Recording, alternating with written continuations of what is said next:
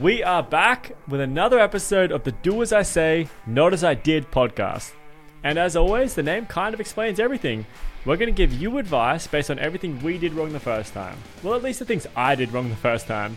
Each week, I bring on founders, investors, product experts, technology futurists, sales gurus, just about anyone who is really smart and can help us work out how to build a great business. And then together, we answer the questions you send through about what's going on in your lives and in your businesses. So, if you do have a question or you're trying to put out a fire, send us through an email and we're going to workshop it. So, send those emails through to podcast at joelditrapani.com.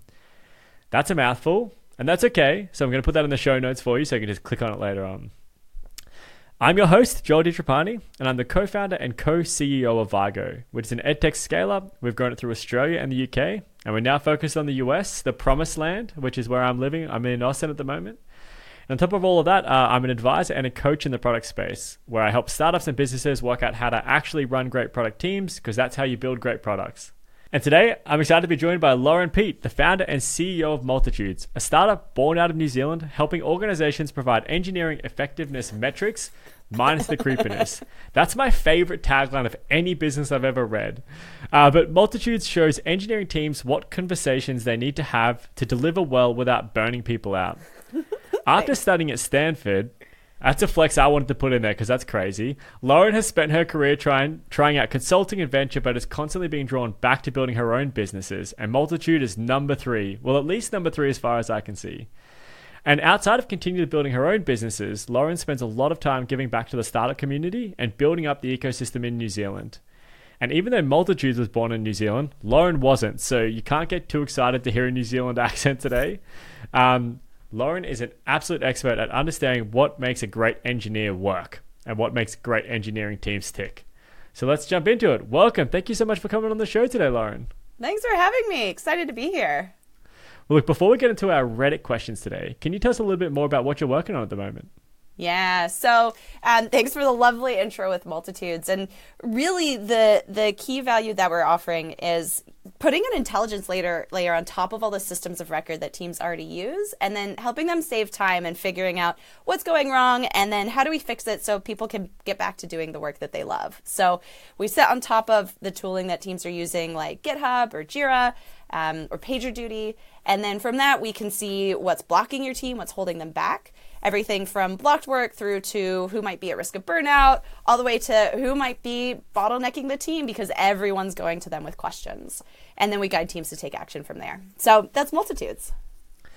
I love it. And uh, I know when I first took over my product team, I was like, sales gets measured by dollars, and now I'm going to measure engineers by something. And I don't know what it is. Probably lines of code and it's just so wrong. So I'm so glad someone's out there who actually, you know, can prevent people going through all that pain that I went through because it takes a long time to actually learn how to, you know, how to measure an engineer. It feels impossible for a long time. Yeah, um, but I, but there are ways to do it. Yeah, and, it's a hot topic too. And I, one of the things I really want to see as a bigger change, um, and I'm working on a blog post with a friend about this now, is shifting from kind of um, what's been these oppositional ways of thinking about it, where the execs or leadership want one thing, and then the teams are like, yeah, you know, don't micromanage me, because obviously that's not good either. And instead, trying to get the right, not only the right metrics, but ultimately the right vision and goal so that we see when this organization succeeds, we all do better. And so, how can we be aligning people? Um, and that's, you know, frankly, with some of those, uh, I'm going to call them data metrics like lines of code, that's part of the problem. It's really reductive. Um, it's trying to put engineers in sort of the old, very like factory model way of working, where we saw people as cogs and inputs. Whereas today, engineers are just one example of of knowledge workers. And so knowledge workers that you know that type of work it's much more complex it's much more creative. And so there's lots of good reasons why it's hard to measure. Um, and ultimately the way that we see it is at multitudes is finding what we can do really well with data is find where things are breaking make sure that the team saves time in getting to those quickly and then give the teams an opportunity to kind of surface the human context around it. And we've seen that that's the best way to get what everyone wants which is the work goes smoother faster and ultimately we ship better code together. Yeah. I love it. You know, I think you bring up a really good point there, which is you actually can't separate the context from an outcome. The context is so important there, and it, it took me a long time to get used to that. But but now uh, we measure our, our engineers individually, um, purely by context. Almost, you know, that there's there's no uh, there's there's no like single metric that, that you can measure someone by because there's just so many different outputs that an engineer contributes to. Yeah. So and can I add to that because this is Of such course. a, such a topic that's near and dear to my heart too. We see this. So one of the things we think about with multitudes is how can we show more of the holistic picture? Because if we didn't, the answer would always be just work harder and faster. But at what cost, right? And so we, I can tell you, we use multitudes ourselves at our own team. And around a launch, we always see the same pattern, which is, yep, we move faster and we ship more PRs. Um, but it comes at a cost to well being. So people end up working longer hours. And then the following week, without fail, we start to see uh, a drop in the quality of the code that, that we've shipped. So we start to see more change failures. And I, I mentioned that example because the value that we see of metrics is in helping surface those trade offs. We're always making trade offs. But the question is, how much are we really aware of those trade offs? And are those actually the trade offs that we want to be making? And so the pact that we have, the agreement in our team is yep, when we're heading into a launch, we accept that we're going to trade off some of the well being stuff, some of the code quality stuff, just to get it out the door. But then in the weeks following, we always know we need to do a reset because you can't you can't sustain with people working super long hours or with a, a code base that's that's riddled with with tech debt and, and bugs. Yeah. I I see the same thing, know. After a big launch, the team is exhausted. But that's okay. You know, they've done a great thing. Well, let's uh we'll pin that one there because this might come up in our questions later on, but we will jump into the questions today. Cool. I'm back. Sponsorship Joel here. Sponsorship Joel with a haircut. So you don't need to worry because this is a sponsorship only haircut. And as usual, I have a PSA, a public service announcement, and that is to get Miro and show yourself some goddamn respect because any self respecting person in the world has Miro. Now, this episode and this entire podcast is brought to you by Miro. They're not just our partner, I think they might be our best friend. Now, don't get confused. Miro is not just another simple digital whiteboard. Miro's capabilities run far beyond a digital whiteboard. It's a visual collaboration tool that my whole team and your whole team can use to build on each other's ideas and to create something meaningful together from anywhere in the world. Now, Miro, yes, it can bring everyone you need into one place, but more importantly, it can actually bring tons of different softwares and really different information into one place for you. So, no matter what you use to run your company, to manage your projects, that can all come together into Miro to allow you to have real collaboration with all the information you need. Now, I always regularly, continually talk about how I use Miro in my day to day and how just how important it is as a part of how I work on my project and how I work with my team. But I thought I'd actually give you some specifics today. So, last week I've been prepping for a board meeting. Now, all prep and presentation for that is done in Miro. So, what does that actually look like? Well, first of all, we link all of the information we need into Miro as a place to get started. So we get our old board deck from Google Slides in there, we get the actions and notes from Asana, the platform data from Mixpanel, our revenue and our expense numbers from Google Sheets and from HubSpot. We bring that all into Miro as a starting point. Then my head and my head of ops and I, we workshop what we actually need to cover in our next meeting. So that's, you know, all all of the kind of like whiteboarding tools you would imagine. And we we use a lot of that whole AI generation tool to get us started to go from there. So we say, you know, I'm prepping a board meeting and it just spits out all the information all of the information you need to get started. After we've workshopped that and we get like a, a bit of an understanding of what the kind of stuff we want to cover, we then start to workshop our narrative and our story. How do we actually want this to flow? So we actually create a draft flow in Miro before we take it outside and we make it look very pretty in slides. Pretty is probably an overstatement, to be honest. I don't have much of a design eye. Uh, and then lastly, in our board meetings in general, we like to make them more workshoppy. So we use big portions of our time to actually workshop the challenges that we're facing or the opportunities we're facing in my company.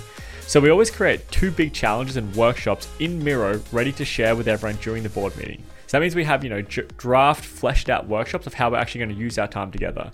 So then the last thing we do is we present through Miro in our board meetings. And the most important is that we give access to that same Miro board to everyone during the board meeting to actually run the workshop of how, how we're going to push the company forward and get everyone's input on that.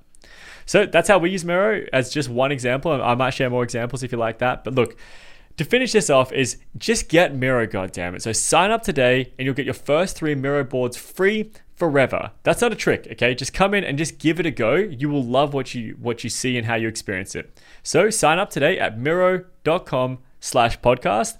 And because I have a funny accent, I'm going to spell it out, which is M-I-R-O dot com slash podcast. All right, let's jump back into the questions. So this question is called how is engineering and project management usually organized? In startups and small companies, are they separate departments? Does one usually org under the other? Who owns the software and execution delivery? Is it PM or does it usually roll up to like a VP of engineering or a CTO? I imagine the answer is it depends, but what patterns are common and what seems to work well? Also, any anti patterns that I should be aware of? And this is from Vitamin MN. Cool. Yeah, great question, especially around um, who should be really thinking about the delivery piece, who owns that.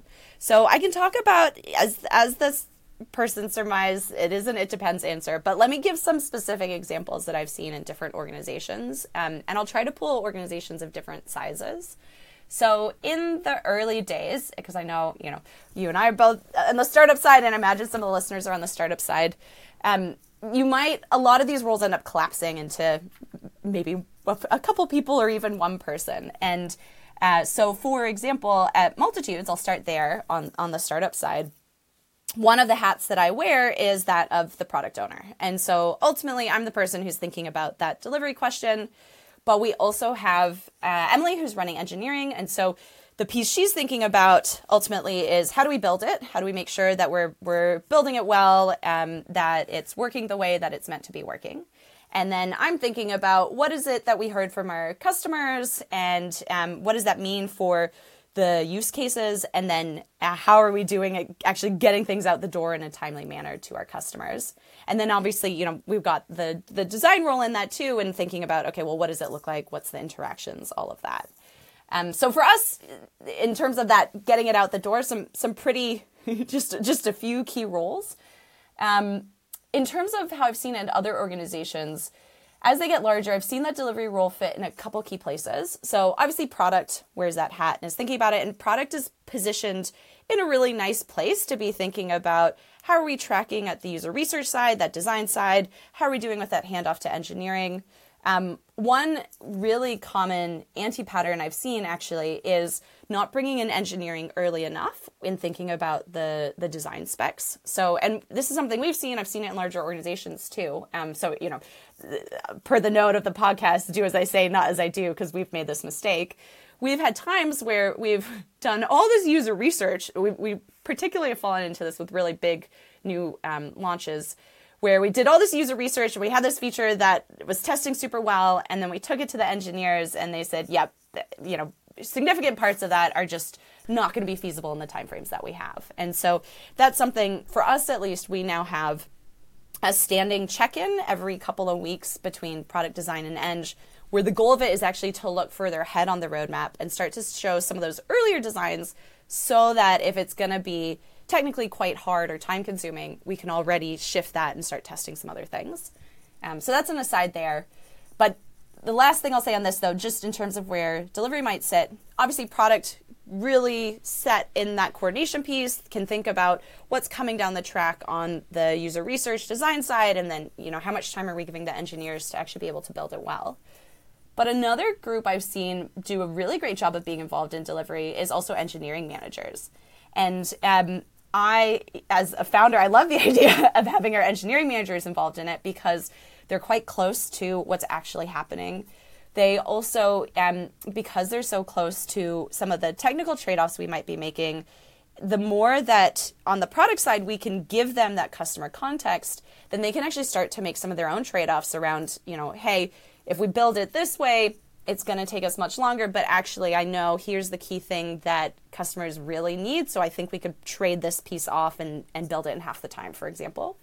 Um, and so my takeaway there, and something I think about with our engineering team, is how can we, in a concise way, but how can we make sure that we're always sharing the customer why so that they're more empowered to make their own trade offs as they go? And, and ultimately, that can really help us um, get things out the door on time. Yeah, I, I think that makes a lot of sense. You know, I I think the number one thing you shouldn't do is separate the people building the thing from what the problem is. And the further you put the engineers away from the problems themselves, the worse your product will be. And and that's just not because it has to go through so many hands and you know like like iterated as different people understand it differently and recommunicate it.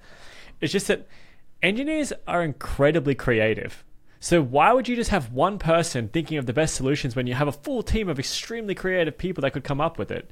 You know, I, I read it in the Ask a Developer book. True. where he, he said, you know, you don't see accountants going to hackathons on the weekends just to do more accounting. You, there's no other industries except really engineers who do that. Where on the weekends they're going to go and do more engineering and be more creative about solving different problems.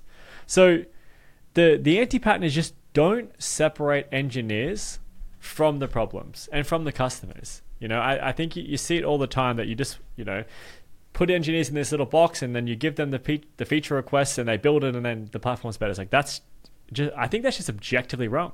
You know, I, I don't think there's a way that that can really work unless you have you know a god of a product manager who's just perfect but that also just doesn't exist so just keep your engineers there keep them involved. Also the more you do that the more your engineers are going to have buy-in and excitement and motivation wow. to build the right shit. They're also going to come up with ideas and, and ways of building things that are way more effective and way more efficient. So keep them keep them involved you know. Build the process so that that's there. I love that. Can i I'm, I have a specific example of that too because I've been trying to make sure I give specific examples. Um, and so one, so first of all, just huge plus one to that. And one of my favorite sessions that we do is actually those product design engineering syncs because it ends up being the super collaborative thing where I can guarantee whatever design we go in with will not be the one we come out with, but along the way we'll probably come up with some stuff that frankly we forgot about or should have considered already on the product and design side. And it took the engineers with their their hat and their role helping us remember oh yep you know think about it this way or that way. And so this is a really small example but it's a feature we're designing now. It's on our team settings page. It's thinking about um, how we sync up the teams and multitudes with the team structures they have it elsewhere in the org because obviously um, in big organizations you don't want to have to be constantly recreating your team structure. So it's a very functional thing right? It's not the most exciting thing that we're doing but it is a really big time saver for our users. And so we went in on the product design side with this very elaborate kind of like okay well maybe you want a partial sync but then you have some extra teams you created here. And and we just we had some assumptions about the number of different things that our users would need to do. And then we got some pushback from our engineers of like hey you know that's going to be a lot of work to build. Do you really need that? Or could it just be a like here's what we see. So what we're syncing with is the github team structure. Could it just be we see these teams in github you sync some you don't sync others. You know how much do they need this other complexity and um, so we mocked up a new design, took that away to some testing, and turns out the simpler version is actually it's like 90% of the cases and actually the other 10% we can live without.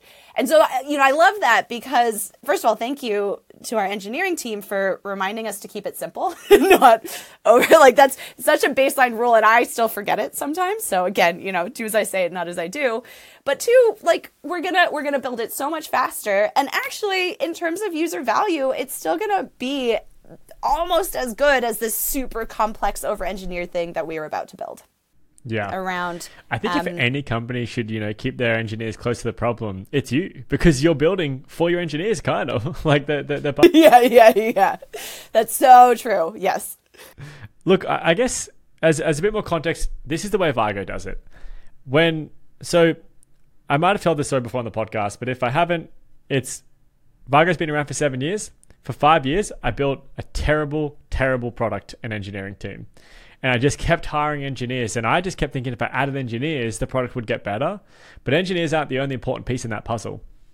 I kept also kept hiring the wrong engineers. I didn't know what I needed. I didn't know, you know, really who focused on what or who had to work together or, or what made it what made it kind of sing. And then uh, at the five year part point, uh, my coach just said, "You've built a terrible team, and you need to fire everyone."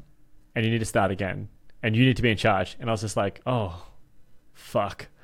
um, but I did, you know, I went, I got rid of the whole team because you know I had good people, but in the wrong in the wrong roles with no leadership.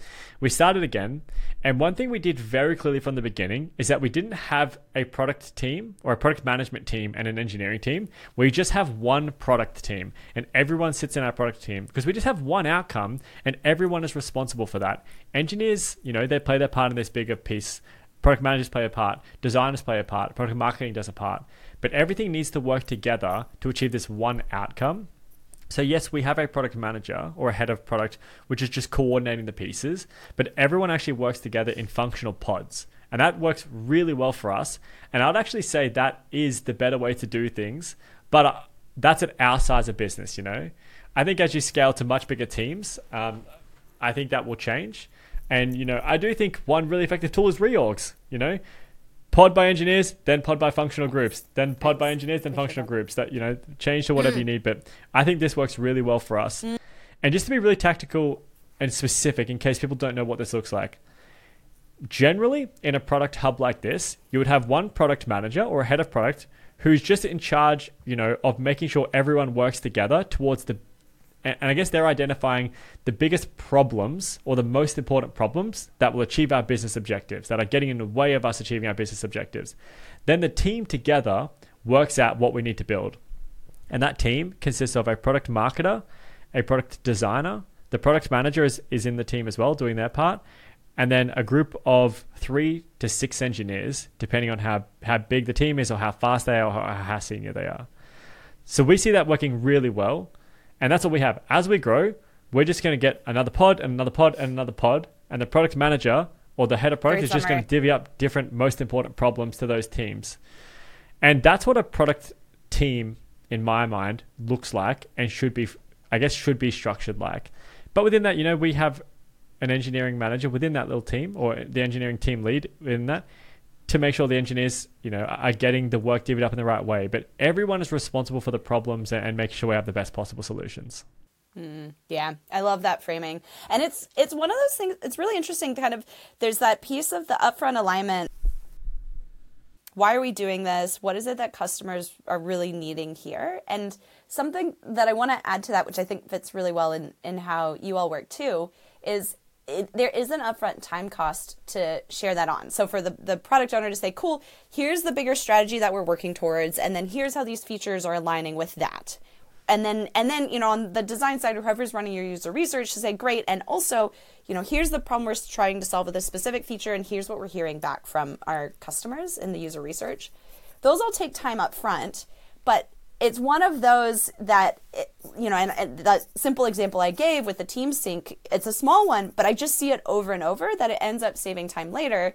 And one of the things i'm most proud of at multitudes is how much our engineering team really does hold the customer needs first and foremost. Um, which is you know testament to them really in addition to kind of the, the cross team communication that we have so anyway, I think that's if I think about why does that sometimes get missed too. I think it's that it does take an upfront cost, but actually, you know, you just you end up with everything flowing so much smoother later on. That's a great point. You know, having a very clear strategy and then communicating that strategy to the to the wider team and specifically everyone under that product org is so important. And it will be hard to get that clear. Like I for a long time we were getting requests from our engineers from across the whole company of people saying like we want this we want that. And I was like none of this makes sense as to what we're trying to do as a business.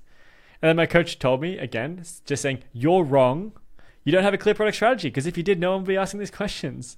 And so like put put that time in up front you know do, do the work and then continue to do the work remind people bring it bring it you know bring it forward so I think that's also you know very much credit to you to, for putting that time in up front but uh, look, let's bring this one to a close now, uh, and we're going to give a final judgment to Vitamin. Mm.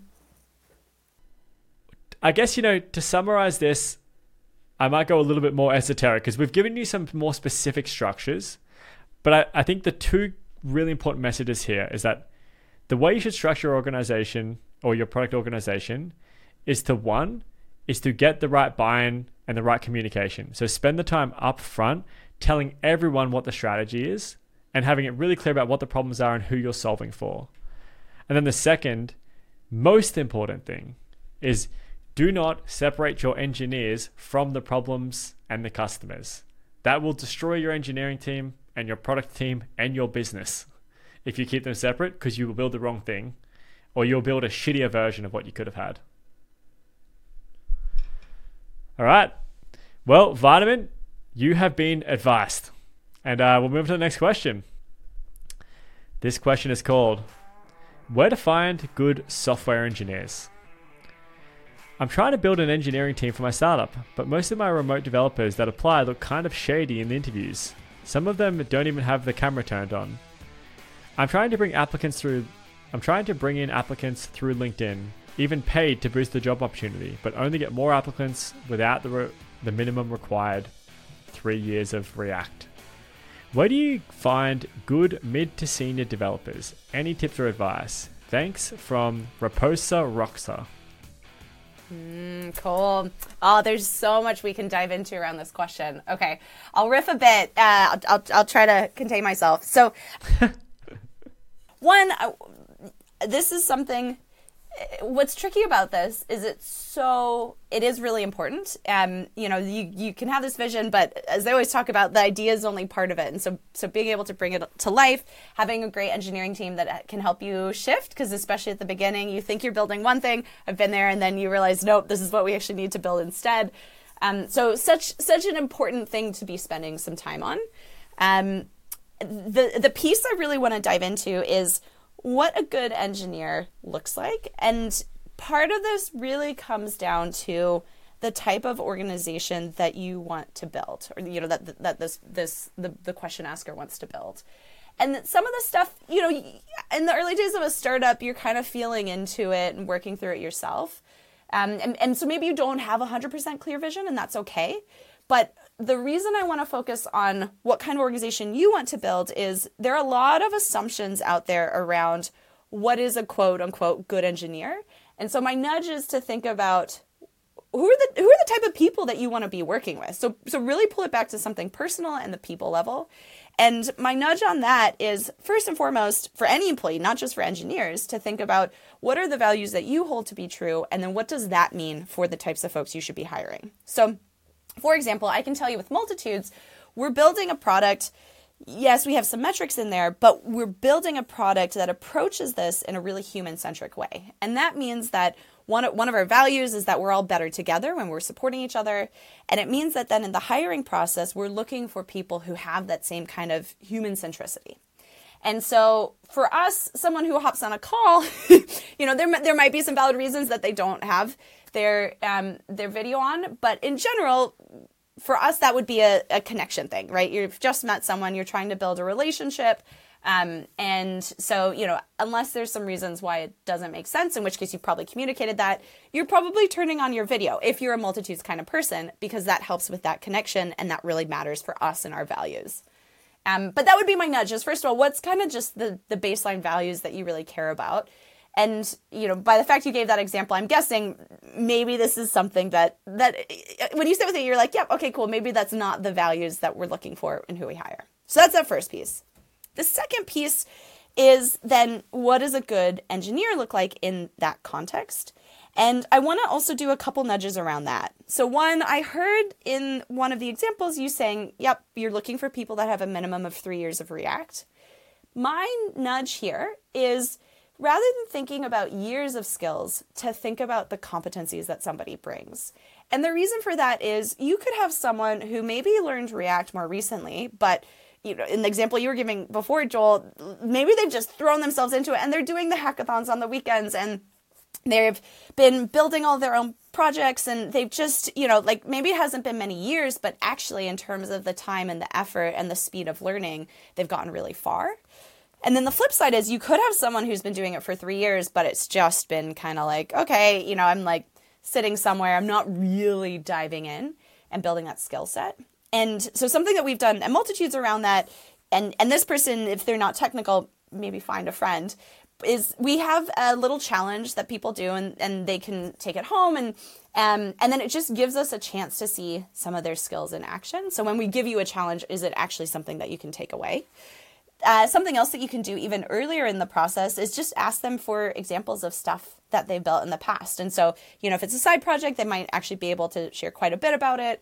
Or if it was something they built for a company, they could at least tell you a bit about what kind of thing that they they built, or you know what was it that it did, what was their role in actually bringing it to life. Um, but yeah, I would really then think about what are the the competencies and the skills rather than just the the time spent on a particular thing. Yeah, I agree with all of that, one hundred percent. You know, uh, I I'm not a technical co-founder, and and as I was I was rebuilding our team, I had to do a lot of technical hiring, but I couldn't do it on, on my own. I had to rely on my team to help me with that. I had to rely on my coaches, I had to rely on my advisors, my mentors, and, and my my other co-founder who is technical to, to help me with that. But you can still hire a technical team without having the technical experience if you bring the right people in to support you on that journey. There are ways to do that.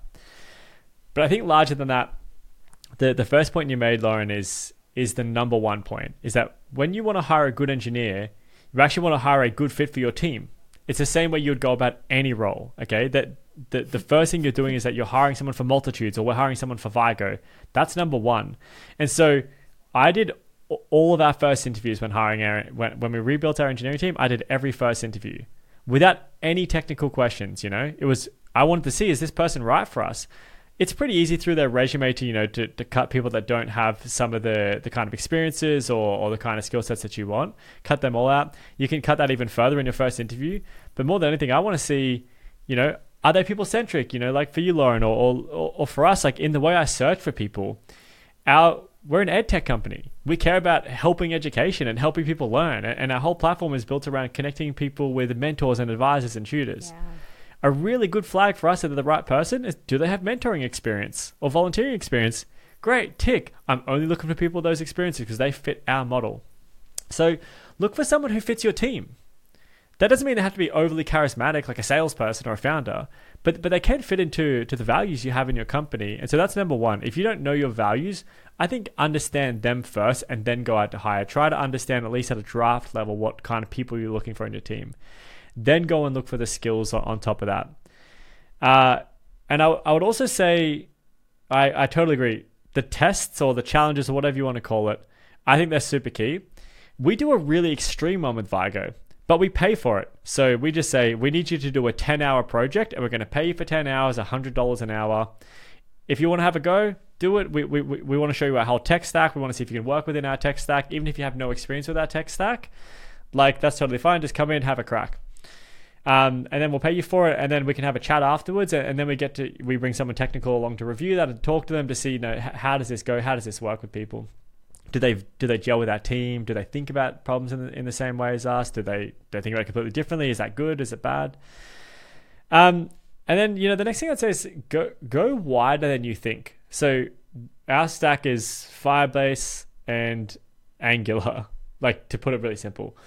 And we, I was like, we're only getting people with Angular and Firebase experience, and that's so wrong, you know, because that limited our pool so heavily. You don't need to have that. So I think you know, j- just lift it to to the tech level higher than that. You know, like, do they have have they built in TypeScript or have they built in in, in Node? Like, at a high level, do they understand you know the kinds of structures that you're using? Because engineers can learn any language. That's what they do. They, they don't care. They're just solving problems. That's all they do. Can they solve the right problems for you? So, so go away wider than you think. And the last thing is that I feel very, very passionate about Lee. Passionately about, I can talk, is if you just put job ads out and that's the only kind of searching you're doing, you're going to hire the shittest people. Now, that doesn't mean that good people don't come through those channels. They do occasionally. But if you're building a team, you need to put so much work in. And I'd say if it's the first time you're building a team, you need to get the reps in. So what I did, and I would recommend this to anyone. First of all, use this platform called Covey. It's like a recruitment platform that I absolutely love. They're not a sponsor, I just love them. Getcovey.com. You go there and they help you do like drip campaigns to engineers. So you find good engineers and then they do drip campaigns where you write all the different emails and, and it gets you a lot of initial meetings. So go out and get deep and deep and deep on LinkedIn and just search through hundreds and thousands of profiles and and just start talking to them all and reaching out to them and reaching out to them and trying to have conversations with them. Once you've done that, you can actually narrow it down. Oh, I liked this when an engineer had that experience, or I didn't like this and I didn't like that. So for my first engineer, I interviewed 70 people. That's unnecessary for most, but that was a huge learning experience for me. The next ones I could, I could get that lower and lower and lower. So I just say put the work in and talk to a shitload of people because, you know, engineers are also going to screen you out if you're an idiot and you don't know anything. So put the work in and, and, and meet as many you know, people as you can. And and don't just rely on people coming to you. That will that will happen, especially have a crazy good brand, but but it's not the only way. I think you need to do a whole lot of cold outreach. Mm. I want to um yeah add to that too just on the how do you find people point because that agreeing with what you said and um the other piece so especially those those first hires are going to really shape the tone that from of everyone from there right? And it's there's this great analogy i love from biology which is called founder bias um, which is like let's say you had a bunch of birds and they in general they were a mix of like gray and red and black. And then and there's not very many of the red birds. And then one of the red birds moves to an, an, island or like a few of them move to this island and then they kick it off you know kick off the, the colony of birds there you'll end up on the island with a bunch of red birds and that's because like the people you started with kind of well in this case you know the birds they end up having this really outsized impact on what you create and that with each of our own little startups we're creating this new little colony on an island and so what kind of island do we want and so I really plus one to over investing on those conversations. And then two other things I'll add to that. So another point there is um, I always, we know that teams that are more diverse do better. And so something I thought about a lot in the early days of Multitudes was I'm going to make sure I'm not just talking to people that look like me. Um, so I'm a white woman. I wanted to make sure I wasn't just talking to other white women. Um, and so I was thinking about that in the outreach I was doing. And we know that people from underrepresented groups are less likely to put themselves forward for things. And it's nothing to do with how amazing they are. Um, it's frankly to do with a world that doesn't appreciate them for their levels of amazingness. And but anyway, the the upshot of that is if you want to have a more diverse group of people coming through, which we all should, doing that kind of targeted outreach is actually how you get them in the door by saying, "Hey, I think you're really cool. Can we have a conversation?" Um, and that's actually how I got as you were talking, I was thinking about how I got all yeah. of the first hires at Multitudes. And one person I met, we were at um, like a machine learning boot camp thing, and he was the smartest person in the room. So that was just like way smarter than me. So I was like, well, you should be building machine learning stuff instead of me. The second person, though, was a friend of friends. And so it was that kind of, you know, working your networks. Um, and that was actually my second point I was going to say is like do the shoulder tapping, but also as part of that, engage your networks. So if you have an advisor, if you have someone helping you put together the technical test, ask them who they would know and who they would recommend. Um, and same thing with any friends or communities you're part of, ask them too, because yeah. usually in that like you know maybe it's not in your direct connections but by the time you get to the connections of your connections that starts to be i'm sure you know dozens hundreds of people that you could be speaking to um, and then the very last thing I'll say too is, especially with engineers, the other reason to do the outreach is because most engineers are getting pinged at least once a week by recruiters. So engineers are used to being able to just kind of not that you know engineers aren't doing outreach, but there's so much inbound coming through to them, and so um you know, really, it's good to actually be one of the people coming through and then figuring out, you know, get a warm intro or how can you break through the noise. Um, but they're used to having the the interesting opportunities come their way. Yeah, great points. I this this question just has so much we could talk about. I feel like we could do episodes and episodes on, on elements of this. I I'm to plus one the you know the, the focus on diverse hires, especially early on, and and I I feel like I'm just constantly talking about my coaches this episode. Get a coach. They're awesome. You know, you will not regret it. I've had a coach too.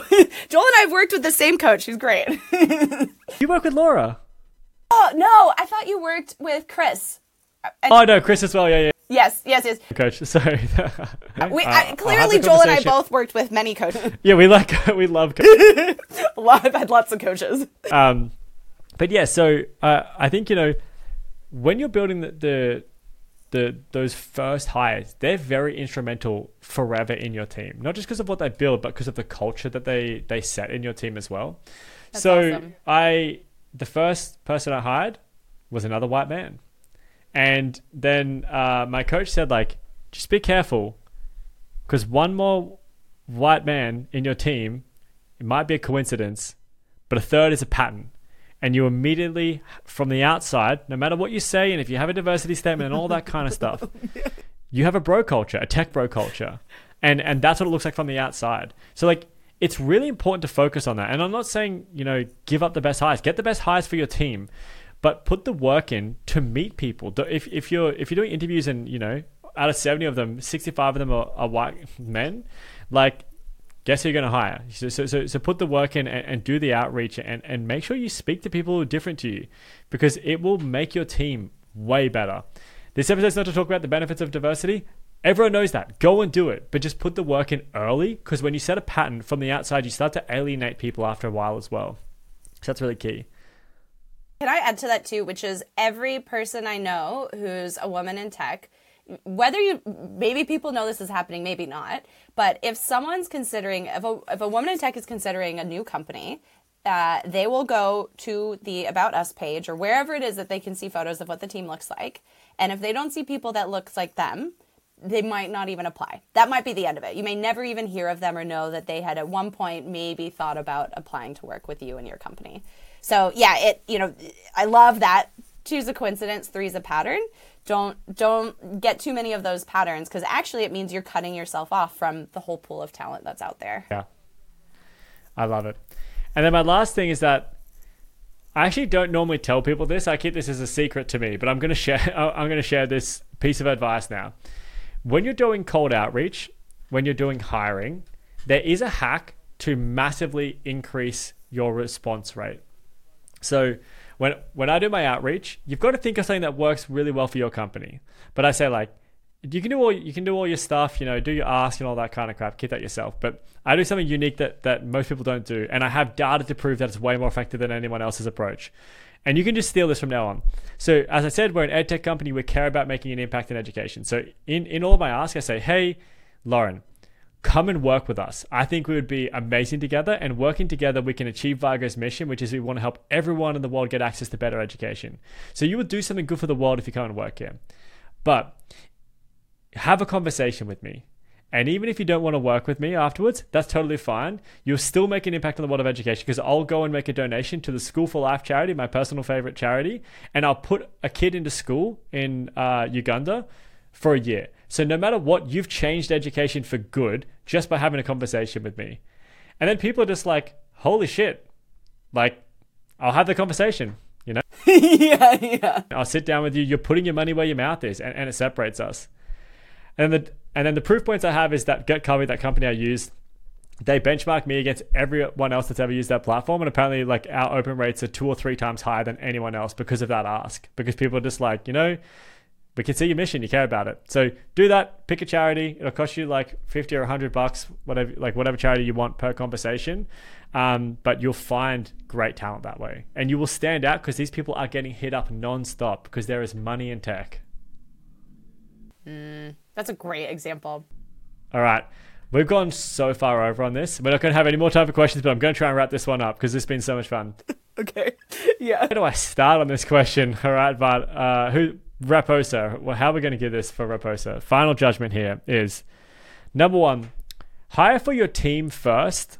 Make sure this person actually fits in your team more than anything else, and then search out if they're a great engineer. Second thing is go broader on skills than you think. It doesn't need to be three years of React. It just needs to be very competent and good at what they do because engineers can adapt and learn any language. Three is be really conscious of of the people you're bringing into your team. Set the right culture from day one. So so put the work in and find the right people to to build you know the foundation your team of. And lastly is uh, do outreach. You know you're not going to find am- amazing, amazing, amazing people all the time if you just let people come to you. At least in the early days. If you're open AI, you probably mm, will actually, but yep. um, you're not. So put the put the work in and do tons and tons of outreach, hundreds or thousands of messages out on LinkedIn and email, and and you will find Plus. good people. And get the reps in. Anything I major I've missed there, Lauren? No, that was um that was great. Yeah, just broaden broaden how you think about doing the outreach and yeah, put in the legwork rather than waiting for people to come to you. All right. You have been advised, Raposa Roxa. And although I had heaps of other great questions for Lauren, we're going to kill this one here because this has been a long one and it's been so much fun. There's so much context here. Um, so we're going to move on to the last part of the show, and that's called plugs. Now, I'm confident this is a fan favorite. No one's told me that. No fans have told me that, but I think it's the fan favorite. So we'll move into plugs. Uh, what's going on on your side, Lauren? What would you like to plug? Yeah, well, I mean, we're in beta with Multitudes. And so if you work on a product or engineering team and you want a tool that you want to, well, more importantly, you want to help us shape a tool that makes, um, supports engineering teams to be happier and higher performing together, then get in touch. Um, we're bringing in beta testers now. Um, so that's one. And then I was inspired by something that Joel said beforehand too. But the second thing I'll say is um, I just want to do a general shout out to those building startups out, outside of Silicon Valley. And I say this as someone who lived and worked in Silicon Valley, and I have lots of friends building startups there who are doing really great work. But um, as Joel mentioned, I'm now based in New Zealand, you know, on a, on a plane a lot, but based in New Zealand, and there is such cool stuff and so many different approaches happening. And it, um, so I just you know, if you're outside of Silicon Valley, I want to just give you the nudge of like what's unique about your startup ecosystem and what's the special sauce that actually everyone else in the world should be learning from your startup hub and your, you know, corner of the world. And then um, just a, a nudge to, to my friends in Silicon Valley that the Silicon Valley way isn't the only way. Certainly Silicon Valley is a head start on on the rest of us building elsewhere but there's so much still for Silicon Valley to learn. Um, and one thing I'll say from the Australia New Zealand ecosystem is one of the things I love most out here is this focus on not just building a company to make money, but to look at what good we can do in the world. And you see that so much with Canva, for example, which is one of the stars in this part of the world. And their top two goals are yes, build something of value, but two, go do as much good as they can with it. So, um, yeah, just shout out to everyone building startups outside of the Valley. I love it. There's a lot of good building going on everywhere. Uh, but God, there's a lot of money in Silicon Valley. yeah, yeah. Also, fly there. People there. Can build outside the valley and still fly there and raise money there. yeah.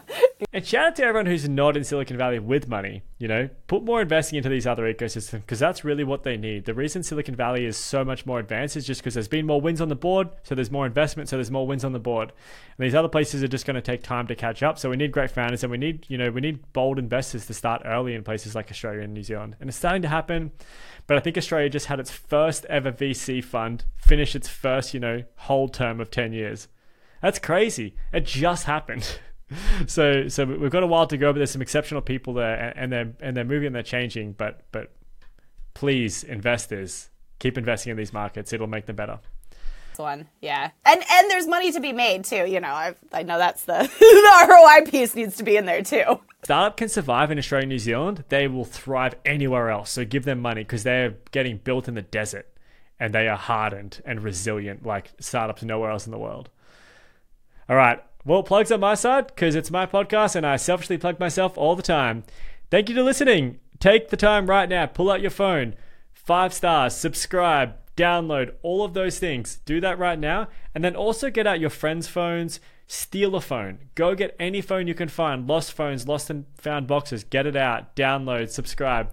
They're, the, they're our favorite subscribers. Um, send us a photo. We can donate. Um, you know, if you've got questions that you want us to answer, send them through to podcast at joelditrapani.com. And uh, lastly, if you want to have a conversation, I love meeting new people. So book some time with me. I've got a booking link in the calendar. If you've got problems in your startup, if you've got challenges in your startup, specifically on the product side of things, I love talking about this kind of stuff. Let me know. And just plugging to all coaches, get a coach. Absolutely get a coach. It should be me because I'm great, but if it's not, get a coach, even if it's not me, because they will make your business way better. And that's everything this week. So this has been another week of the Do As I Say, Not As I Did podcast. We'll see everyone next week.